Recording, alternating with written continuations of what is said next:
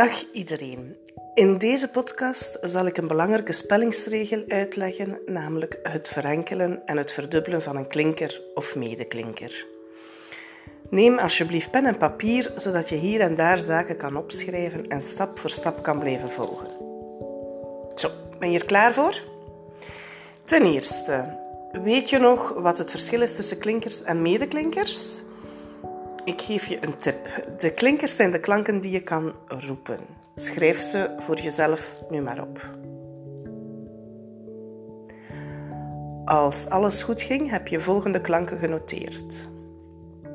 A, E, I, O, E. Maar je mag daarbij ook denken aan de twee tekenklanken. Ui, au, ei, u en de oe.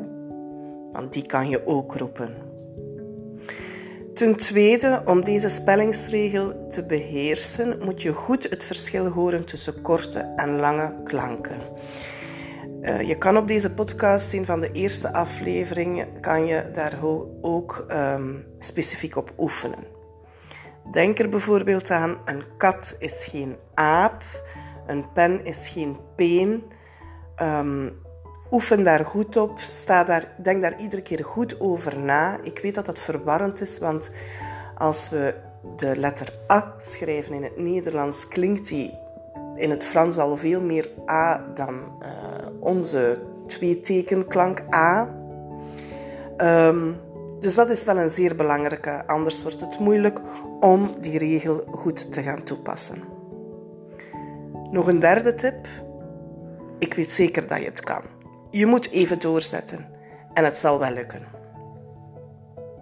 Tot nu toe, als je, tot nu, eh, als je nu een dicté kreeg op school, heb je bijna alleen nog maar met klankzuivere woorden uh, gewerkt. Dat betekent dat je uh, die woorden moet opschrijven waar er geen twijfel over bestaat. Bijvoorbeeld boek, beoek. Geen van die drie klanken kan je op een andere manier schrijven. Uh, maar wat gebeurt er nu met uh, woorden als we ze verlengen? Uh, verlengen betekent dat we ze langer maken. Dus bijvoorbeeld stop wordt stoppen, buik, buiken, zetel, zetels, tafel, tafels en zo verder. Je kan al deze woorden in vier groepen delen. Maak nu op je blad vier kolommen of vier cirkels. En noteer daarbij de eerste groep is die van de korte klank. Noteer dat erbij. De tweede groep is die van de lange klank. Schrijf dus bij de tweede groep ook lange klank of lang. De derde groep is de groep van de andere klank. Je schrijft dat er ook bij. En de vierde groep is een hele speciale. Je kan dit ja, de gewone speciale groep noemen of de, de, de andere, maakt niet zoveel uit. Het gaat over woorden met een klinker gevolgd door meer dan één medeklinker. Het wordt zo dadelijk wel duidelijk. Dus zorg er wel goed voor dat je uh, noteert welke soort in wel, bij welke groep hoort. In de eerste groep, dat is dus de groep van de korte klanken, kan je woorden noteren zoals kat, zat, dom, kom, slim, kip, gek, mok. Wat gebeurt er nu bij die groep? Als je deze woorden langer maakt, dan gaat de medeklinker verdubbelen. Met andere woorden, kat wordt katten, maar met twee tus.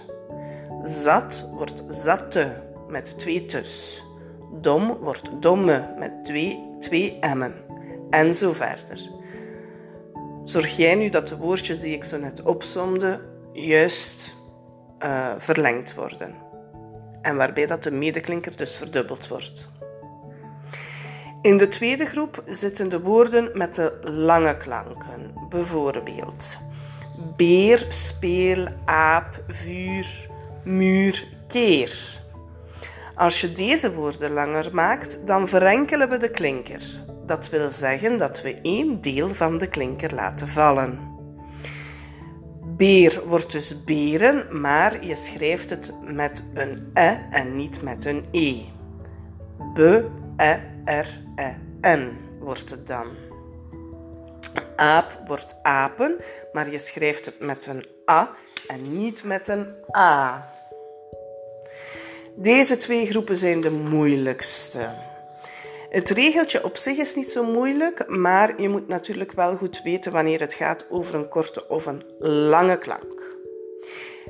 Luister verder naar deel 2 van deze podcast in een volgende aflevering.